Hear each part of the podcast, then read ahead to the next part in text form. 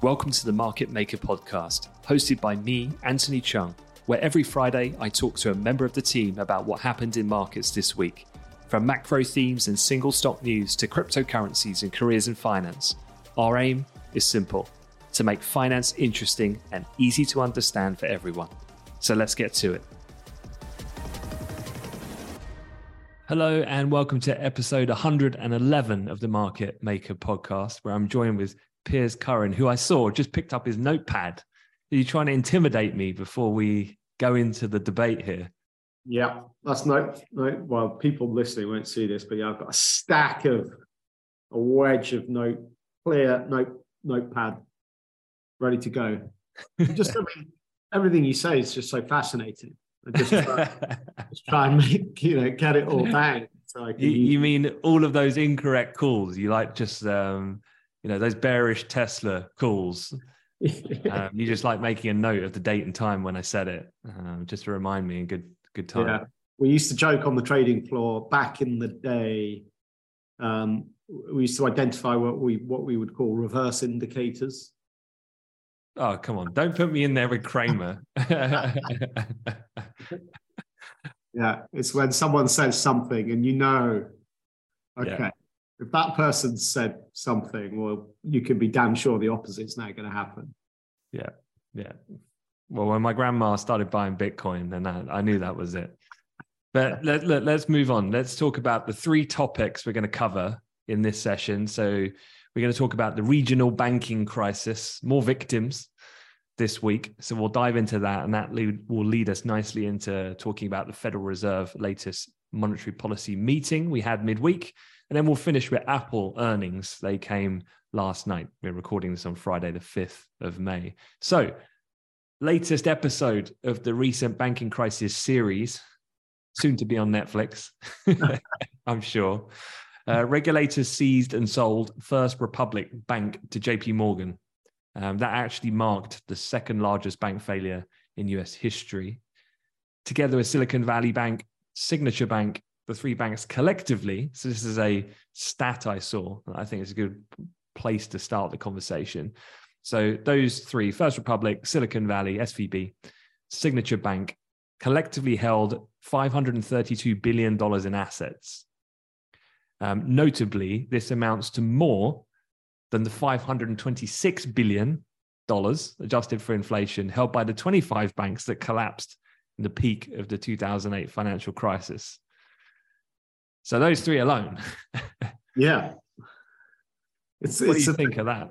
It's a bit of a shocking, shocking stat. I mean, because you know, on the one hand, that's a you know, very sensationalist. It's wow, okay, mm. this means that uh, you know the the one-dimensional reaction is oh well, that means this banking crisis must be worse and bigger than the one in 2008, which is definitely an incorrect analysis. Um, but it does just go to show these banks that are failing, they're not minnows. You know, we're not we're not messing about here. These are big, big banks. And yeah, First Republic now getting sold to JP Morgan. Um, yeah, they had like 229 billion here we're talking about.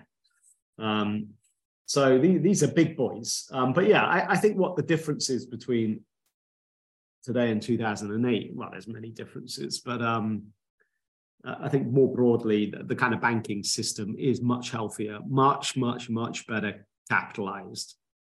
Is sat on a just a tiny fraction of the kind of toxic debt that we were having to deal with back in 2008 so i think broadly the banking system is safe.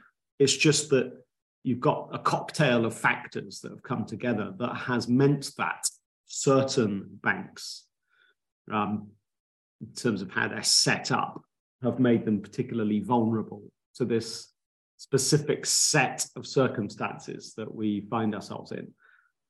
The set of circumstances being number one, well, interest rates have gone up. So we'll talk about the Fed later, but it's you know it's no coincidence that PacWest, mm. which is the latest bank in the crosshairs um, dropped 50% yesterday. Their share price did. Yeah, that came, you know, off the heels of the Fed hiking again. Um, so, you know, you can definitely lay a large part of the blame on the Fed's door here for this crisis. They've raised rates rapidly. And, you know, you could go back and say, well, they were late starting to increase interest rates. They were, remember, talking about inflation's transitory, don't worry about inflation, we don't need to hike. And of course, that was wrong. So the point about that is because they were late, they had to go faster when they started. And so we've had a very sharp, rapid rate hiking cycle, um, which of course has, you know, led to led to a few issues uh, here. Um, two two issues particularly um, with regards to the banks that have failed. Um, number one, it's like on the security side of their balance sheet, and this is where SVB kind of fell over um, because of the crazy amount of deposit input they had during 2001. Um, they just couldn't lend it out the door. So they bought mortgage backed securities and, and US government bonds instead. But the issue is when you have a sharp rate hiking cycle, the value of these securities goes down. So we've got a lot of, um, you know, losses on the security side of the balance sheet, which in certain cases, like Silicon Valley Bank, meant that they could no longer, you know, the, the, the losses on the security side of their balance sheet was, was kind of greater um, they couldn't cover that that kind of shortfall. And when you start getting depositors withdraw their money, then it all kind of implodes. So, yeah, rates going up, you know, for sure. And particularly like the vulnerability of Silicon Valley Bank was then about, well, who are the depositors, right?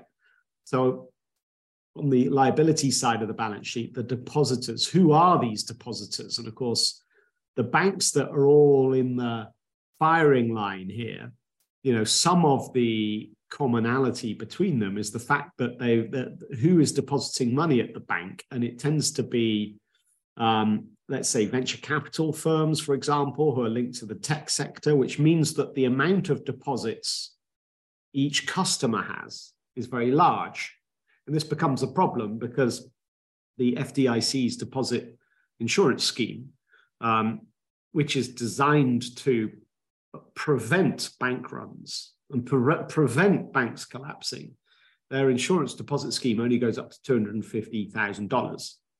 So depositors are protected up to that amount if the bank fails or not. Okay. Um, but of course, if you've got a concentration of large depositors who have in their bank account way in excess of 250,000, well, then here we look at the uninsured deposits. Okay. And SVB, particularly, this is where they fell over. So, Silicon Valley Bank, they had quite unbelievably 88% of their deposits was uninsured.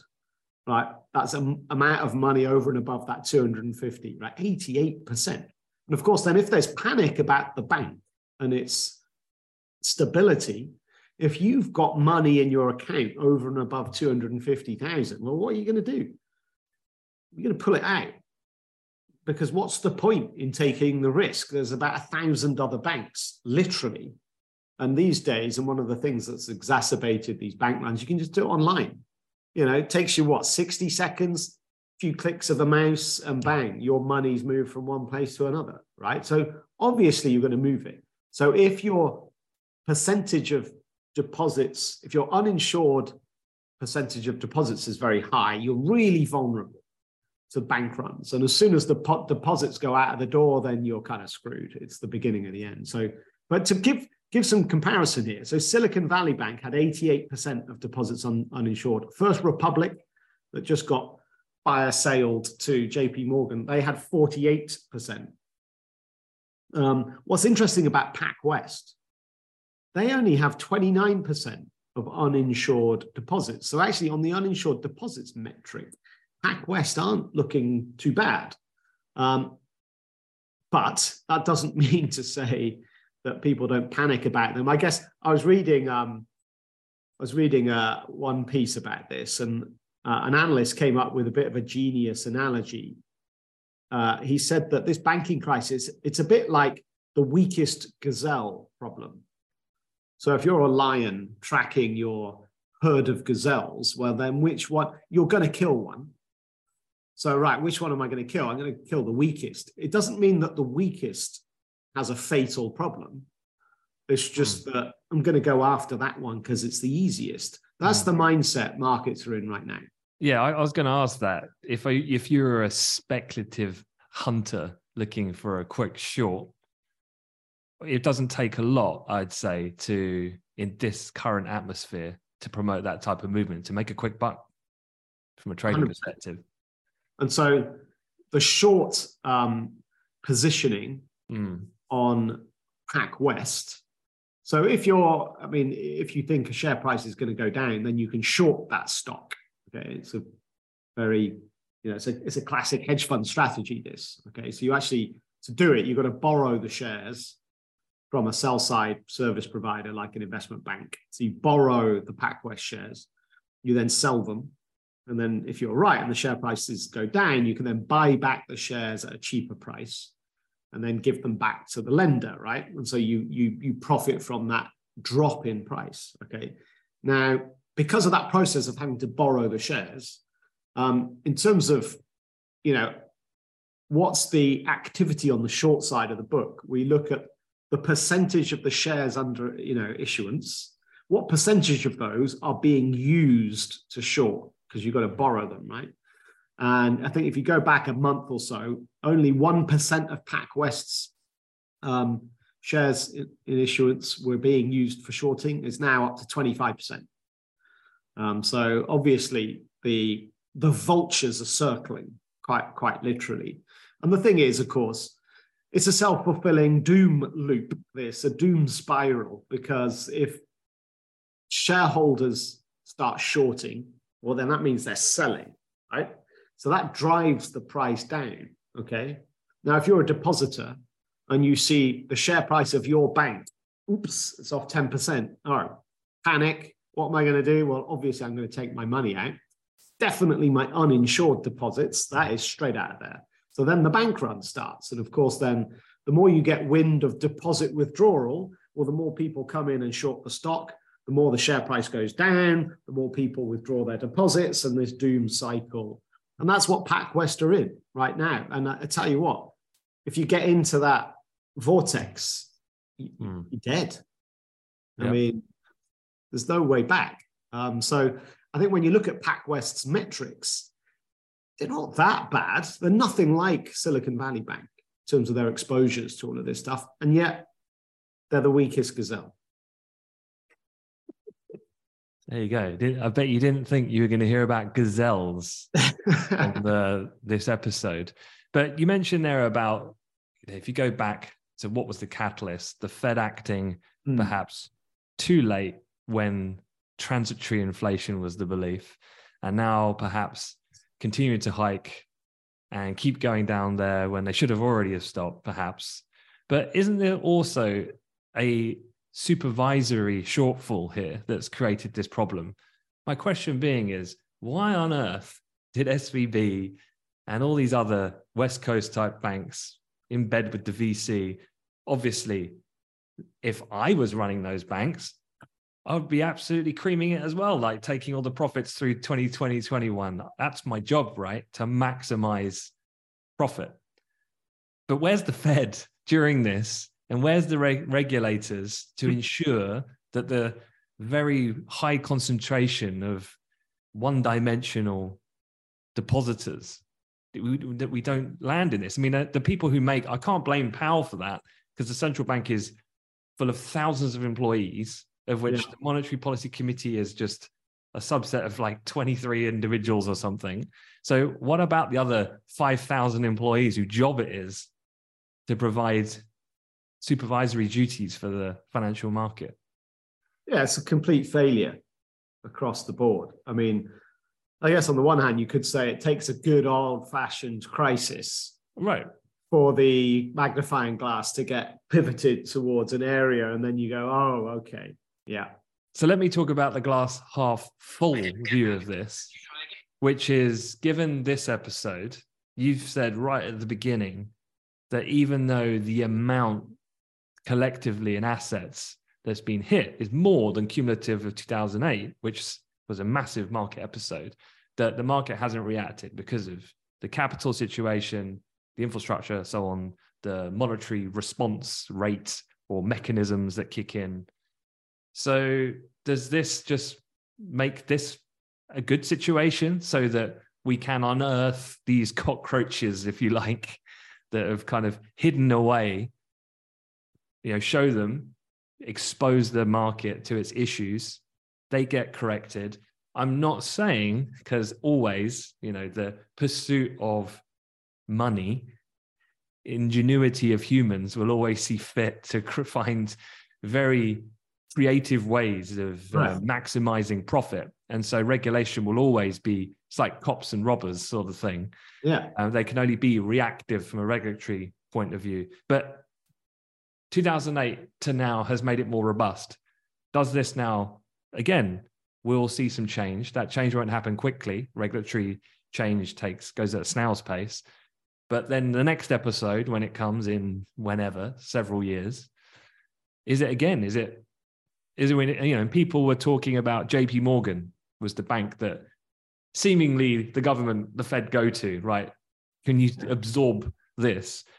But I, I, saw a stat that the regional banking crisis has now had you know, obviously significant inflows. You said about taking your money out, get spooked. Where do you put it? Right. Okay, I'll put it with the biggest bank. But the problem is the biggest bank just gets even bigger and bigger. Yeah. During every episode of uh, of this situation, and the top ten now control sixty five percent of all deposits. This being yeah.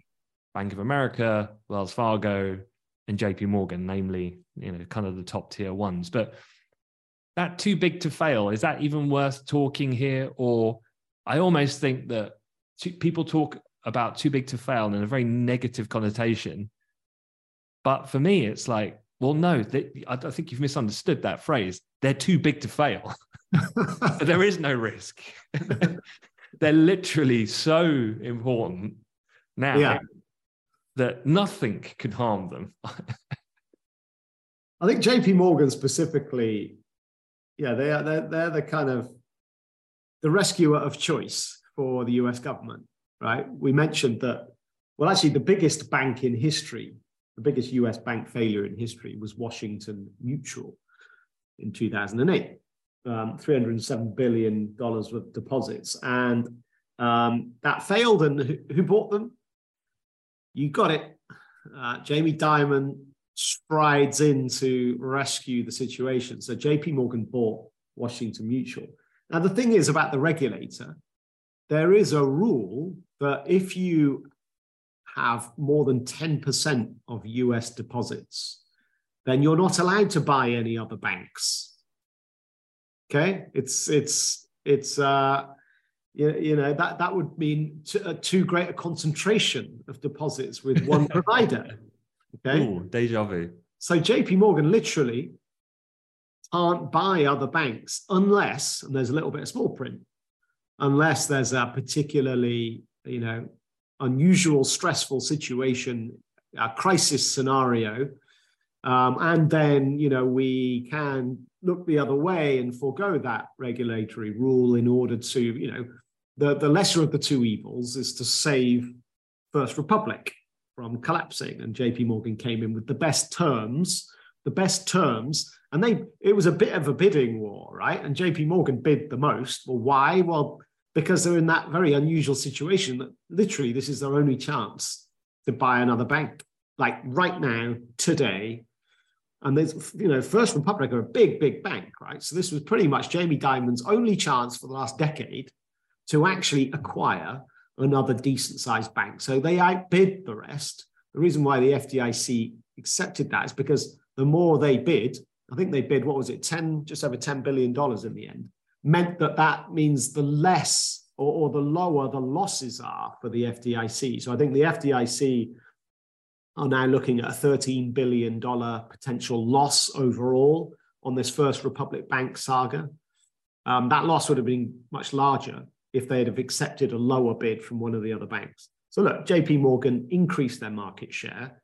And so well-intended regulations sometimes you know have to be circumnavigated because there's a bigger crisis at hand. I mean, that's that's kind of one point. But I think the regulatory failure here isn't allowing JP Morgan to sneak through and acquire someone. The bigger re- regulatory failure is, is the lack of oversight and stress testing and regulatory framework for the smaller banks. And I think you know, it takes a crisis, as I said, to highlight the flaws in the system. And we had we had that big time in 2008, and the system is way stronger. That's why I say that this is definitely not 2008. We're not going to have a global financial crisis here, mm. but but you know clearly it's an iterative process, and, yeah. and can, you know each crisis we we improve again. Right? I think one thing that's quite interesting from a data collection point of view, so back testing, looking at history to predict the future. What's interesting now is that you have had this kind of uh, situation with COVID, unprecedented, compounded by an energy crisis of the Russian, and then the response of the rapid rate increase. It's almost like we needed that data set of real information, empirical data of what does a rapid rate rise look like with a yeah. multi-decade high inflationary spike in the modern context not looking at, as you remember, when inflation was just picking up, it was like, oh, back in the Second World War. And it's like, well, yeah, that's fine. The world's a lot, you know, that's a comparison, but the market's moved on. And I think actually there's much to be learned in, in various different pockets to help be able to be better equipped to tackle tackle the future. But look, let, let's move the debate on. Let's talk a little bit then about the Fed, um, because as we've said, their rate hike cycle, they're not stopping. Well, not yet. They did hike 25. That was very much expected by the market, so no shock at all. Uh, but they signaled a possible pause. So the actual kind of quote was that the committee, this was Powell's words, will closely monitor incoming information and assess the implications for monetary policy, omitting a line from his previous statement in March that said the committee anticipates that some additional policy firming may be appropriate. So a pause, all things being equal, yeah, pause is coming. I mean, he said that that's he said himself uh, that that's a meaningful change, and we're no longer saying we anticipate further increases. So it doesn't get more clear than that. We're at the top. Um, the only way we go higher would be a disaster nightmare where inflation starts to rise again. Um, you don't even want to contemplate what would follow that scenario because the the Fed would have well they'd have to continue to hike, would they? And then that inflationary uptick again would definitely cause a recession. So you'd have stagflation, where you've got interest rates going up and growth going down. Um, that's your kind of worst cocktail then you're then you're talking about big, big, big recessionary problems. Um, so outside of that unlikely scenario, the Fed are at the top now. They they hiked for the last time in this cycle. So that's not really what's important. Um, and actually, markets rallied. So equity markets went up after the statement was released. So the way they do it, as you know, they Powell, well, the Fed released the statement which announces, right, what are we doing with rates? And there's that um, there's that document of text that kind of explains their, their actions. Um, so that dropped at, at 7 p.m. UK time, and markets rallied because of that line that was emitted you've just mentioned, which basically means no more hikes, guys. That's it. We're done. Markets brilliant, excellent. Right, time to rally. Um, but then the press conference starts 30 minutes later, and that's where Powell then gets up onto the steps onto the mic and and talks. You know, basically reads out the statement, but then takes questions from the financial press. And it was kind of during that press conference that he's he got asked about the future. And of course, markets at the moment are expecting rate cuts by the end of the year. And what happened in financial markets on Wednesday night? They rallied off the statement and they sold off. They gave back all of that rally as Powell was talking, because basically Powell was saying, don't get excited about rate cuts this year. He was basically saying we're put at the moment our baseline is we're not cutting rates this year. He thinks that inflation's going to remain, it's going to drop slower at a slower rate than markets want or expect, and therefore it's going to be it's going to take us longer to be able to start cutting. So that was the disappointing factor rates to stay at the top for longer. Um, and then Q triggered the next episode of the banking crisis with PacWest share prices dropping 50%. Um, but but yeah, look, I, I think the Fed have got it wrong on the hiking cycle because they started late and then had to go too fast. And personally, I think they've they've hit the top too late. And I think they'll be too late to start the cutting cycle. I think Powell's just been too late. That'll be the legacy of his tenure as chair of the Fed. Just too late. Sorry, Jerome. So it got me thinking while you were describing that that first part of if I were China, given mm. what you've described, I would call my buddy Vlad and I would say, "Hey Vlad, how's that? How's that Nord Stream flow looking these days?" And uh, see what he says. But the point being is, wouldn't it be optimal now from that bigger geopolitical risk piece to cause a little bit of further destabilization? China's reopening and at full speed right now. Um, certainly, the downturn hasn't been as bad as what was initially feared only several months ago. Russia has been quite quiet because the Western world's been distracted by this banking crisis, just generally speaking in mainstream media. Why not bring that back, provoke Russia to re- reinitiate some activity, whatever shape and form that might be? I don't think really militarily in Ukraine carry such difference right now, but I'm talking the flow of energy. Yeah. Reignite um, inflation and drive further than the economic woe of the West. Wouldn't now be optimal from yeah. A, from that? Well, why do you think? Why do you think there's been an escalation in the Russia-Ukraine war in the last couple of weeks? I mean, uh, what was it? The assassination attempt on Putin in the Kremlin, mm. apparently. Um, mm. I think that stinks of Russia using that as an excuse to step things up um, so I, you know, I do think I, I, think there's a lot to be said in that strat, that geopolitical chess game. Um, yeah, now's the time to try and get energy prices back up if you want to hurt the West, who are looking vulnerable um, for sure. Um, yeah, no, I mean, I'm just trying to find. There's a, there was that photo, wasn't there, of like Xi Jinping doing the all hands in for like the high five pack with all the all the other um, kind of necessary players that makes the West very nervous, like Brazil, Russia, India, right? The BRICS. The rest. Yeah, the BRICS. Um, so yeah, just a thought. Yeah. I mean, no, I, you, you I talked about right. that worst case scenario. Yeah. I don't think that that would be impossible, albeit you know low probability right now. Just like back to the Fed, um, there's a guy Campbell Harvey. You pointed this out to me on LinkedIn. He's a professor at Duke University. Um, he made a good point here they're really the Fed of, I mean, they've cornered themselves. So, like the meeting on Wednesday, really, they had two choices. They could either raise rates by 25 basis points or not. Okay. And markets were expecting them to raise, and they went ahead and, and raised. But the problem that they've got is it actually, the two choices, neither of them are good and it's they've engineered their own downfall here. Neither are good because, I mean, one argument could be, well, hang on, if rates going up fast is bad, well, then stop hiking rates, you know, and yet they've gone and hiked.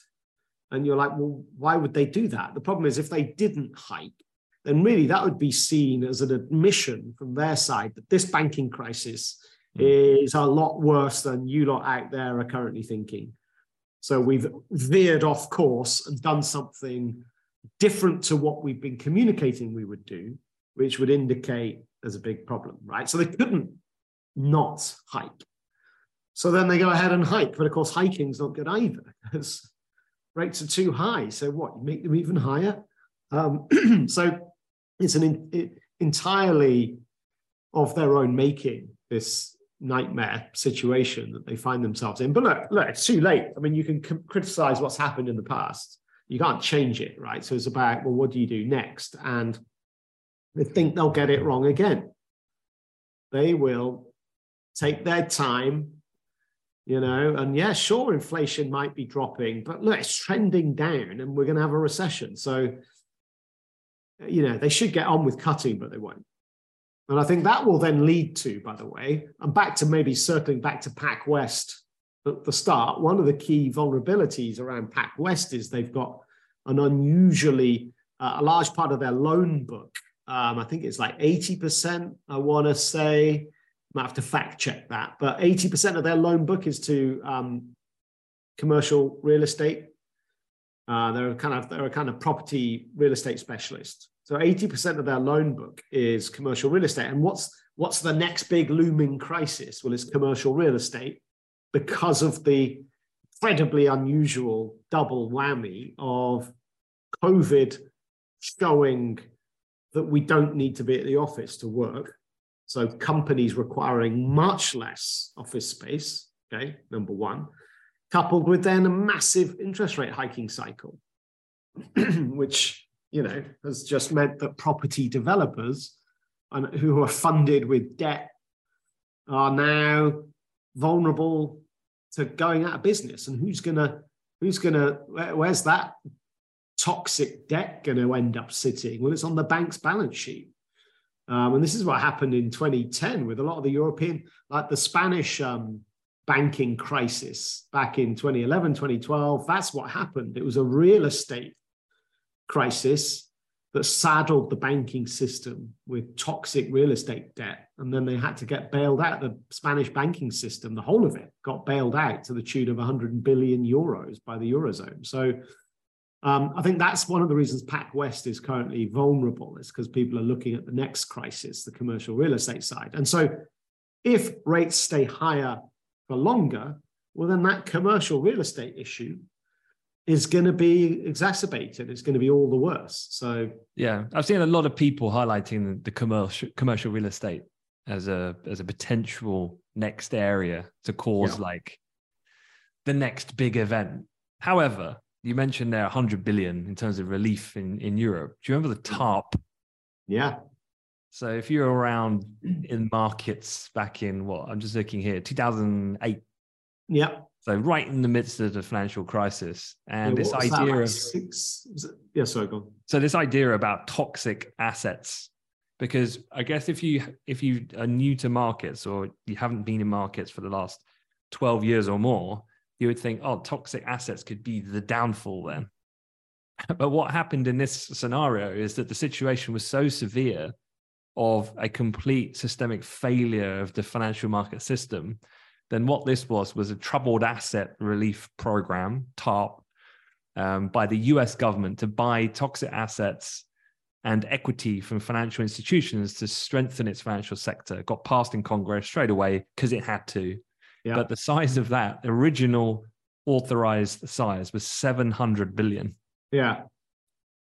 I mean, we were talking about what the total was 500 billion, the cumulative of the 2008 situation you know so again i'm definitely you know i definitely side on this whole when needs must man does come up with a solution and so yeah. that's yeah. not to say it doesn't get very bad in the intermittent period but the idea of like you know i do see some headlines about this commercial real estate issue and they're really putting some serious drama into it that it's going to be the next big thing. And it's like yeah it could well be big. But just to stress that point that yeah i do think that there are responses that we've seen in the past and i don't see why that similar thing toxic debt bad yeah. real estate park it. So i so i i agree and that would happen if it was needed. The the problem is i guess that you just keep kicking the can down the road right? And you know, how, how do you solve a debt crisis with more debt? Mm. So that's a, that's the cycle we've been in and continue to be in. You know, how do you deal with a COVID crisis? Well, more debt, meaning governments have to step up, borrow money to fund our way out of it. Central banks get the checkbook out and print money like it's going out of fashion. And that's been the cycle, right? But the problem is you kick the can down the road. But when you get to that point down the road where the can is, well, then you have the next episode in the crisis, right? But that episode becomes even more extreme because you didn't really deal with the last one. Mm. I think this cycle in the end isn't sustainable and you end up with a depression, right? You say you go back to the, like the 1930s kind of style stuff. You know, eventually the system is broken and it needs to collapse and kind of start again. Well, perhaps start again, that's a bit dramatic, but you know, there's nothing like a good old fashioned recession to clear out the weak and the dead wood, you know, all those companies out there that aren't profitable are basically alive because they're just funded by debt. You know, they're zombies and they clog up the system. You need to get rid of that lot, you know, and, and then all the people that work in those businesses, get them out and right, deploy them in businesses that are growing and that are on the right path and that are successful. So you need this, you need this re- recycling. And uh, the problem with all of this emergency action is that it hasn't enabled that kind of natural recycling of, of human assets. And so, you know, the, the problem just gets bigger. So, but is now the time, it, you know, COVID, you would say, is certainly one of those unusually monstrous, you know, entirely unpredictable economic crisis scenarios, right? And it might be it takes five years for things to play out in terms of the economy actually being impacted by that event. Because for now, we've been steered through it by emergency action. But yeah, when you come off life support, right, and you've been on it morphine for a long time, how did your body hold up then? So yeah, exactly. I get it. So look, let's finish with Apple then. So the the final of the big tech to report uh, came out last night. Their shares at the moment actually, I think, are pretty flat. Um, but they after market last night were up about two percent. Um, earnings per share beat. Their revenues beat. I'm going to be clear that their revenues beat street estimates, albeit they were down.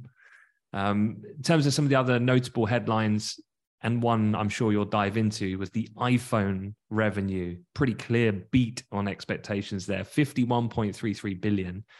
Mac revenues were a miss, um, iPad revenues were a miss, and the service revenue division was also a slight miss. But was this, I mean, the, the stock actually responded positively, as I said, in the aftermath. And particular, a lot of the emphasis from uh, Tim Cook in the conference call talking about um, India and the iPhone. So perhaps you could give us a bit more color on that situation. Yeah, I think so. One of the interesting angles out of all this was then Apple's revenues from the outside of its big revenue generating regions historically, right? So the US and China and Europe, okay?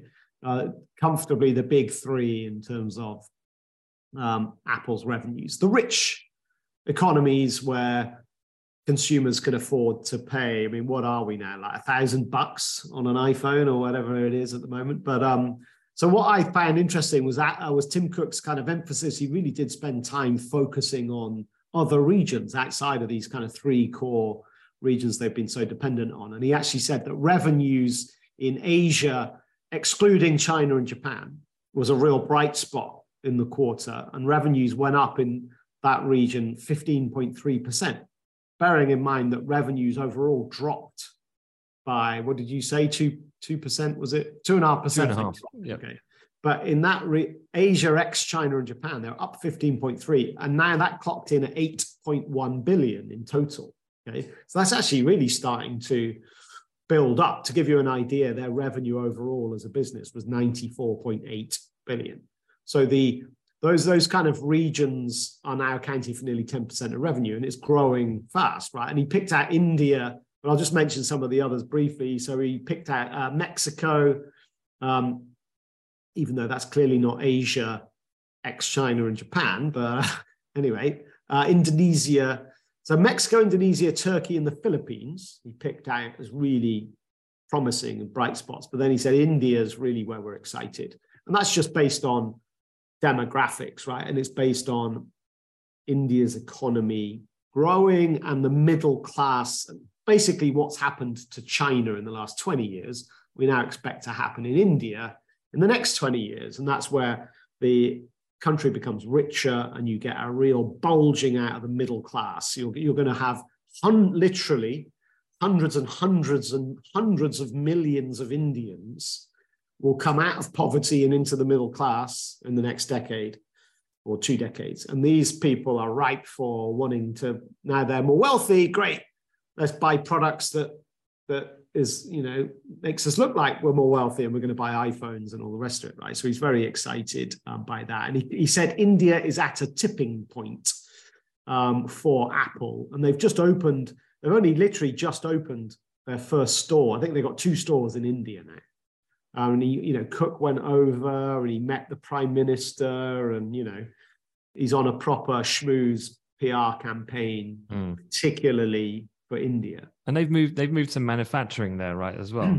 yeah, so as part of their kind of um, supply chain risk, mm. um, de- de-risking their supply chain because they're obviously so you know. What, and one of the things about the iPhone results, you know, more broadly was that this is, you know, they were good results for the iPhone sales, and this is after the big issues they've had through COVID, and particularly because of how dependent they are on Foxconn for production. Um, and the problem was that Foxconn had an outbreak of COVID back in November, and that analysts thought that that would have a knock-on effect for sales in quarter one of 2023.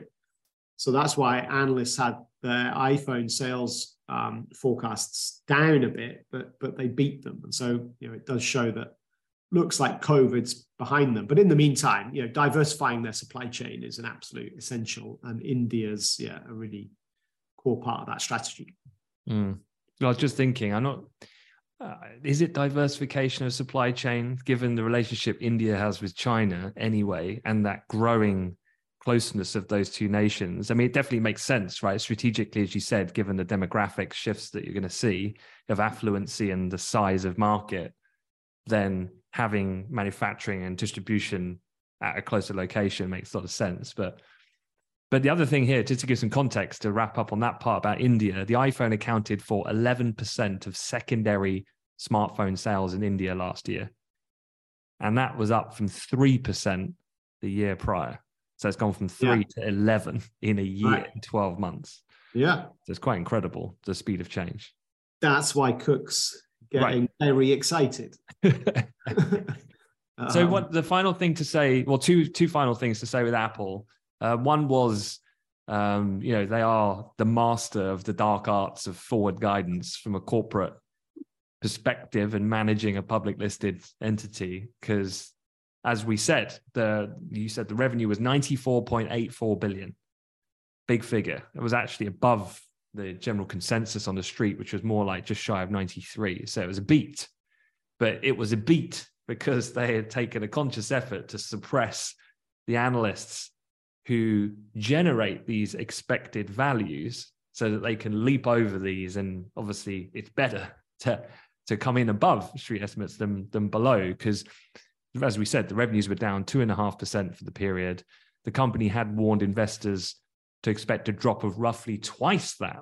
Hence the reason why that's such a great figure. And you had that initial yeah. positive response. Now, the Apple finance chief, uh, Luca Maestri, I think his name is, yep. he said that the company expects overall revenue in the current quarter to decline about 3%. So actually, the current quarter is going to be worse, as in that revenue figure. So it's interesting. They're just continuing to do. I don't think that's surprising, but I think if you're new to digesting these financial statements. You know you can't just yeah. take it at face value. It needs to have some context um, as to trying to estimate the stock reaction to this information. Um, the other thing finally of course the board authorized 90 billion in share repurchases. Yep. Of course they did. So what, what was it last year and the year before and the year before. were we talking about what was it alphabet that did yeah. 70 or was it Amazon? And then it's Alphabet 70 billion. So Apple's just, yeah, let's just go 90. Yeah. well, Apple are the kings, the kings of the share buyback. There will be no shares in Apple. I, I can't remember. I'll have to dig it out for next week. But there was a study done a few years back, and it was about right if Apple continue at this pace of share buybacks, mm-hmm. then actually they'll have bought back all their shares. I think it was like by the time we get into the early 2030s, they'll literally they'll be delisted because they'll own themselves. They'll have bought back all the stock. There are no shares in issuance. Um, so it's quite crazy. But of course, again, it boosts up their earnings per share because there's less shares. Um, but I had two points on Apple before mm. we wrap. Yep. That headline revenue miss, uh, not miss, sorry, drop. Mm. Um, Maestri did point out that a lot of that was FX headwinds. They estimate that as much as 5%, uh, the FX headwind accounted for actually a 5.4 percentage point hit to revenue just through FX headwinds. So, you know, on, on a constant currency basis, um, revenues were actually up 3%. And they, expect these headwinds to continue. The other thing I wanted to just mention was I mean, yeah, fine. I, iPhone sales surprisingly decent, not amazing, surprisingly decent.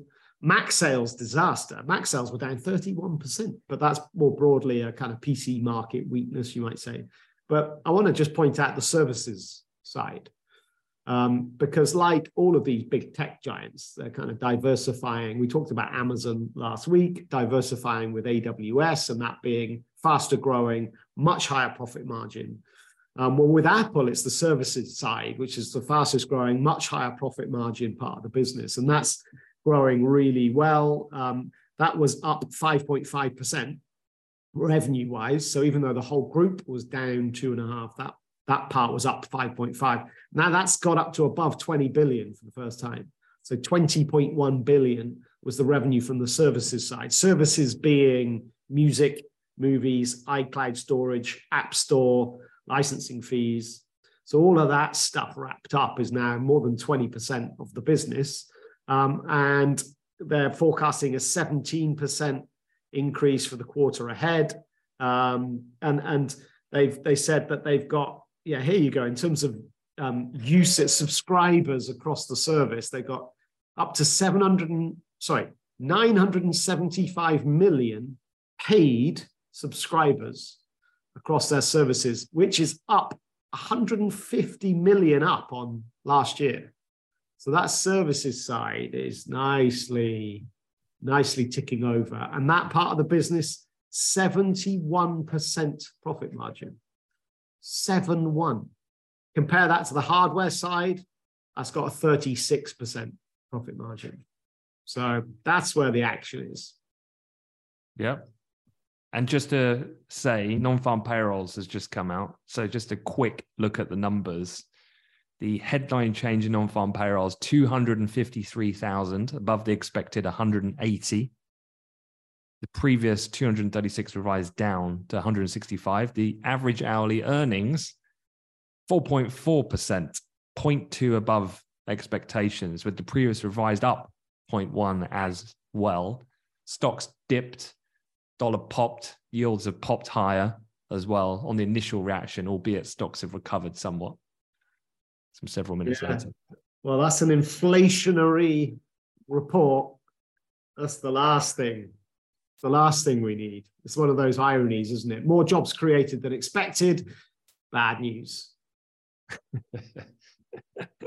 and on that note, yeah, thanks, Piers. Thanks everyone for for listening. Uh, if you've gone through to the end, thank you. And don't forget, if you haven't already done so, hit the follow button and the bell icon. You'll get a notification every time a new episode goes out.